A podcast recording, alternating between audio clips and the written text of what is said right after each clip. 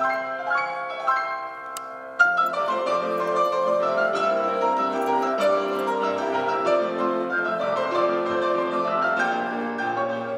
Buongiorno a tutti, buongiorno. Allora, Bustric, eh, per me è davvero un piacere averti con noi qui al, al telefono perché eh, Bustric è davvero un grande, un grande, artista, un grande attore, ma anche è un grande mago. Io non so quando, come ti autodefinisci te, un, un attore, mago, artista, come... Eh sì, eh, faccio un...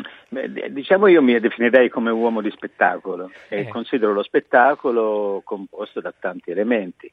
Un elemento fondamentale dello spettacolo è la sorpresa e la meraviglia, cioè fare delle cose che la gente non si aspetta, o che si usi un gioco di magia, o che si inventi un gioco di magia, o che si inventi una pantomima, o che si inventi un timbro di voce che poi viene trasformato e quindi eh, creare comunque delle, delle sorprese e, e, quindi delle meraviglie, delle meraviglie perché,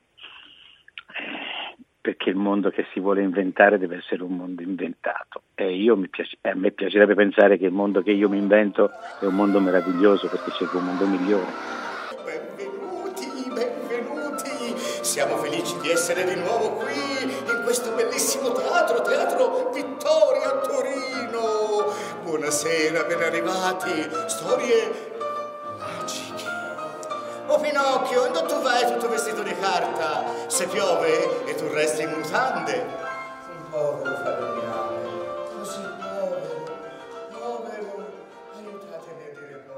I miei spettacoli funzionano bene per i bambini perché io non li considero bambini, li, li, tratto come se fossero degli adulti e ho rispetto per loro e li considero delle persone in grado di comprendere eh, ognuno comprende secondo il suo livello, lo spettacolo ha tanti livelli di comprensione, perché può essere visivo, può essere una pantomima, è certo più facile da comprendere per un bambino che, non, che un dialogo, puramente dialogo, quindi è, è tutto mescolato assieme quindi sono certo. spettacoli per tutti. Ecco, allora, mh, mm, come dire, tu sei veramente un, un, un artista straordinario perché eh, sei eh, sia attore che mago, potremmo dire, no? tieni, tieni, insieme queste due eh, dimensioni, quindi grande abilità eh, di mh, mm, prestigiatore, illusionista, insomma di, di, di, vero e proprio mago, ma sei proprio anche eh, attore. Ma come si fa a diventare Bustrick? Cioè come, come ci si forma? Qual è un, il percorso che uno deve fare?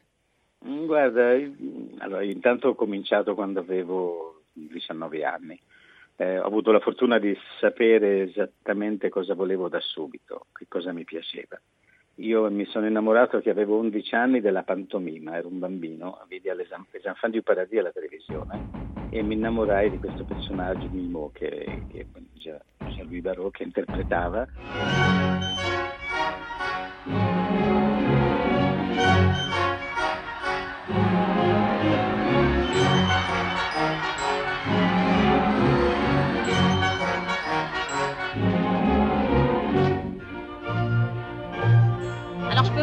Ben oui, vous êtes libre. Tant mieux, parce que moi j'adore ça, la liberté.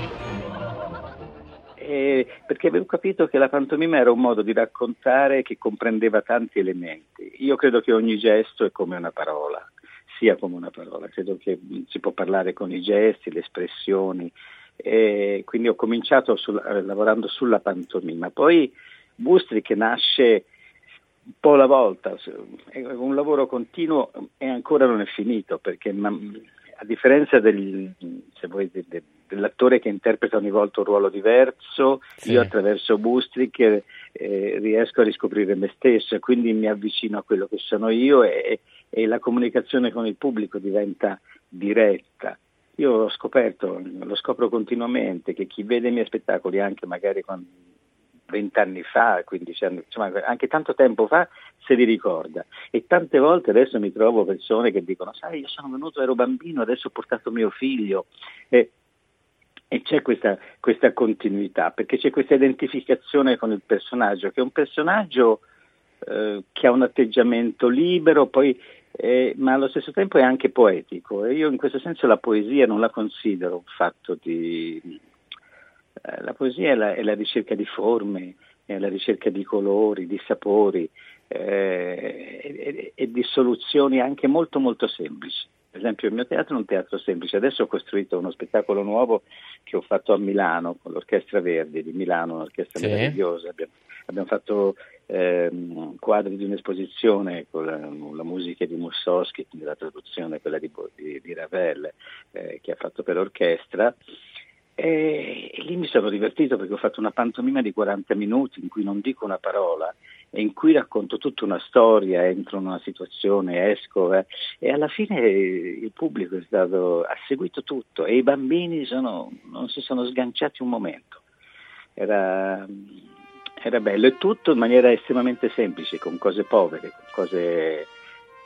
Un elemento mm. del mio lavoro che per me è importante, per quanto riguarda me, è che io sono anche un artigiano, figlio di artigiani, quindi costruisco le cose che utilizzo, quindi le imparo e le conosco costruendole.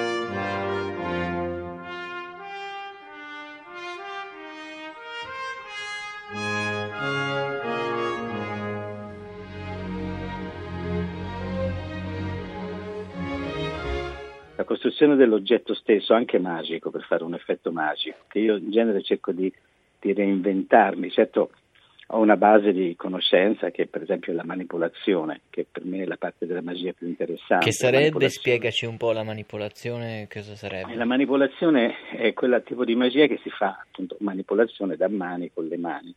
La manipolazione eh, sfrutta porta l'attenzione del pubblico e, e, e il movimento delle mani e, e, crea l'effetto magico, non so, faccio sparire una sigaretta, una pallina, le sigarette non si usano più in scena perché non si fungono di nessuno. Ma, le elettriche diciamo, poi sono ingombranti da far sparire. Le elettriche poi sono ingombranti e non sono nemmeno divertenti, però, eh, però tu puoi fare sparire gli oggetti che entrano nella tua mano semplicemente usando usando le mani in modo che tu non vedi quando la cosa sparisce si chiama manipolazione, è mm. un modo di tenere gli oggetti nascosti fra le dita, è modo, ed è proprio la base, la base, di quello che è il concetto di magia, che sfrutta degli elementi semplici, uno di questi per esempio è l'abitudine a guardare. Noi abbiamo l'abitudine di guardare e quindi non vediamo. Cioè tu quando vedi una cosa, mm. vedi un, uno che cammina in una direzione e dici ah quello va a sinistra e se anche poi fa delle deviazioni, eccetera, se tu lo percepisci come andare a sinistra, andare in quella direzione, tu non vedi le variazioni che lui fa, che possono essere tantissime, ma per te lui cammina avanti, magari lo lasci in un punto, lo vedi un po' più avanti, il, peri- il pezzetto che ha fatto, la, cioè i due metri che ha fatto che tu non hai guardato, lui può essersi cambiato di costume e tu non ti sei accorto. Ecco. E non l'hai visto perché non l'hai guardato, perché noi leggiamo solamente parte della realtà, in quanto ovviamente se no dovremmo essere avere una testa anche troppo complicata, cioè non ce la facciamo a vedere tutto, quindi diamo per scontate tante cose.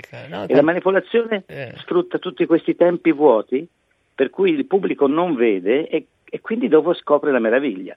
La meraviglia nasce dal fatto che non, che non ha visto, ma, eh, ma non poteva vedere, non avrebbe potuto vedere. Quindi eh, la manipolazione è conoscenza della psicologia, del movimento, del gesto, anche del pubblico, di dove guarda. Un tono forte, per esempio, nasconde un tono debole. Cioè, se io faccio un gesto forte da una parte, è chiaro che io dall'altra parte con la mano posso prendere un oggetto e nessuno si accorge che lo sto prendendo, perché tutti guardano dove io voglio che il pubblico guardi. Il pubblico guarda dove io guardo. Ecco, questo è interessantissimo. Fai, questo eh, certo. Capito? Se tu guardi uno spettacolo, eh, infatti, eh, per esempio, quando si vede un dialogo fra due attori, questi si guardano fra di loro, se quello che parla non è guardato da quello che ascolta, spesso il pubblico poi con i microfoni non capisce nemmeno chi è che parla. Mm, mm, mm, cioè, certo. Il pubblico segue il mio sguardo e, segue- e, io posso fare vedere a lui quello che voglio che lui guardi perché seguendo il mio sguardo gli indico cosa guardare.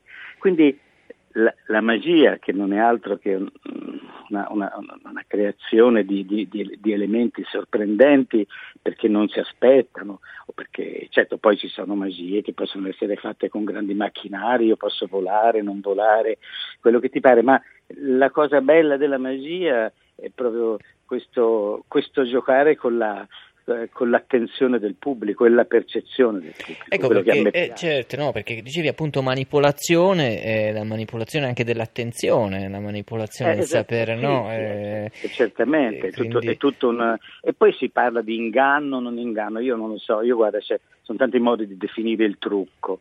Per me il trucco è una piccola genialità che permette la meraviglia. Bisogna, è più semplice il trucco, per questo non si dice il trucco, perché se tu dici il trucco la gente dice ah, ma guarda che semplice, che sciocchezza, era così facile, ma non è facile per niente farlo. Più semplice il trucco, più bello il gioco. Eh, però per farlo bene bisogna avere grande esperienza, grande lavoro, bisogna conoscerlo, bisogna inventarlo, bisogna scoprirlo. E quindi c'è tanto lavoro, c'è tanta gente che lavora su questo, su questo pensiero, su questa cosa. E per me l'idea del teatro magico a Firenze era questa, mi piaceva che a Firenze ci fosse un teatro magico. Eh, io sono di Firenze, la mia città, un piccolo teatro come lo Spazio Alfieri, una volta all'anno per 4-5 giorni, eh, una volta alla settimana, nemmeno tanto, eh, perché poi i teatri per mantenerli in piedi bisognerebbe avere dei finanziamenti, noi non li abbiamo, quindi è difficile.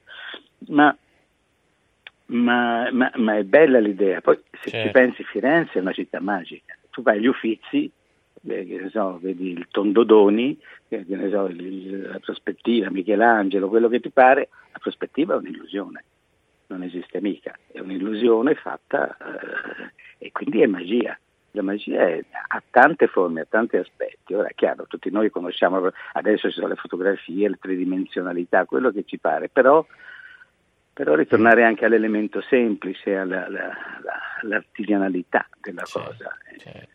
No, e, e queste sono veramente cose interessantissime. Poi, appunto, la magia è sempre avuto tanti, come dire, nel nostro immaginario dello spettacolo. Il mago è stato certo il creatore di meraviglie, però a volte è anche stato associato a colui che può manipolare, no? È anche l'illusionista che poi ipnotizza il pubblico. Spesso ci sì. sono anche parallelismi con, certo. con gli uomini politici, no? Che sono come dei maghi che riescono a manipolare l'attenzione. Eh, Immagino sono tutti argomenti di, su cui tu hai riflettuto moltissimo. Eh sì. Guarda che bel generalone, è arrivato Napoleone. Buonasera. E se buona parte questa qua, l'altra parte è dove sarà? Chissà. Questa parte che non parte, io la cerco da ogni parte, ma a proposito di parte, voi sapete dove sta? Sola tutti. È custodi, Clara? Sì, rifletto continuamente su queste idee, su come creare, ma non solo, ma anche il comico, se ci pensi, anche fare ridere. Fare ridere è una sorpresa, ci deve essere la sorpresa, sono dei cambi di livello, no? lo, lo sappiamo, cioè, eh, tu scivoli e quindi cambi tu, il tuo stato, da, passi da uno stato a un altro e quindi crei, crei un disequilibrio. Tutto ciò che è disequilibrio può creare può creare il comico, può creare la risata. Una cosa per esempio che ho notato è che la gente a volte quando vede un gioco di prestigio ride. Mi sono sempre domandato ma perché la gente ride quando vede un gioco di magia? A parte che se viene fatto in maniera comica, col sorriso, ma nemmeno troppo comica. Per esempio io penso che c'è una forma, ne, lì c'è un riso che per esempio è un riso che nasconde da una parte un leggero imbarazzo nel non capire come accade il gioco. E quindi si ride. Si ride quasi per scherno, per difendersi da questa cosa. Eh, dall'altra il gioco di magia crea uno spiazzamento, quindi quasi un'apertura nella nostra percezione, quindi è un momento in cui si può aggredire, se vuoi, il sentimento, lo spirito di chi guarda, il cuore di chi guarda. Noi tutti siamo mm, praticamente delle croste dure, non è difficile penetrare le persone, no? eh, ma se tu crei degli spiazzamenti, poi la gente eh, pe- perde un po' di difese. Io credo che in questo momento quindi la magia diventa anche come un elemento per, per abbattere le difese e le protezioni delle persone, quindi per renderle libere per un momento. Fare provare un momento di libertà al pubblico è un'operazione estremamente politica, mm. è estremamente importante che la gente possa vivere un momento dice, ah, guarda, guarda com'è bello, come mi sono divertito, come è stato leggera questa cosa, come ah guarda, eh, qualcuno dice sono tornato bambino, non è un'idiozia. Cioè, eh, i, i, bambini hanno una, una, concezione della vita che la, la vedono la vita, la, la, vedono l'albero, lo capiscono mentre lo vedono, non lo danno per scontato. Poi dopo una certa età anche loro sono belli finiti, ma quando sono molto piccoli hanno questa curiosità. I bambini hanno una... Una volta un bambino mi chiese come si fanno le magie. E gli ho risposto, ma non so, ci vuole la polvere magica, la prima cretinata che mi è venuta in mente. Sì. E lui mi ha guardato serio, perché non capiva.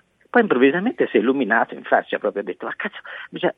Eh, no, cazzo non l'ha detto, ha detto, ma va, va, va, bene anche la polvere di casa mia. Capisci che il bambino mi, mi ha eh. spiazzato, mi ha, mi ha trovato eh, ha, ha, ha, rivoluzionato la, la, la cosa, cioè, ha, rilanciato. Ecco, io credo che lo spettacolo dovrebbe avere anche una funzione di questo tipo, lo spettacolo vero, lo spettacolo vivo, non lo spettacolo finto che a cui no, lo spettacolo è sempre finto, ma c'è chi lo fa per finta, per cercare la verità e c'è chi lo fa per finta per essere finto e quindi essere di mm. plastica. Eh, eh, certo. Quindi. Beh, eh, Sergio, davvero grazie per queste, queste parole mm, così, così, che ci ha incantato, insomma, ci ha incantato perché insomma il tuo discorso poi è così legato alla questione della magia, ma in realtà è legato proprio a, al teatro, allo spettacolo, all'arte ma guarda, in Borges sé, no? lo, eh. dice, lo dice, il teatro è una volontaria sospensione dell'incredulità tu credi al teatro se ti lasci andare il personaggio, se credi che quello che entra è Oblomov o quello che entra eh, è un altro, cioè, se non ci credi, se io quando vedo un attore entrare non credo che quello è quel personaggio, io, ho, ho sbagli- cioè, io attore ho sbagliato, vuol dire che non, che non ti ho portato nel mio mondo. Quindi è, per, è do per scontato, cioè se pensi al teatro brechtiano, che ne so, tutto quello, cioè, certo. siamo, cioè, il teatro shakespeariano, siamo a, questo è, non c'era mica la scenografia, voglio dire, il Globe Theatre non ha la scenografia, di uno dice arriva, eh, dove siamo, eh, non lo so, eh, siamo nel castello di Elsinore, posto, eh, eh. dove, dove, siamo a Venezia, ma non siamo mm. mica a Venezia, certo. io dico siamo a Venezia e io credo che siamo a Venezia. Cioè, il gioco del credere è fondamentale. E infatti anche il mago, come l'attore, anche il mago è un attore, è un attore, cioè, non lo dico io, lo, dico, lo diceva Robert Houdin, che è stato un grande mago dell'Ottocento, che diceva il mago è l'attore che recita il ruolo del mago.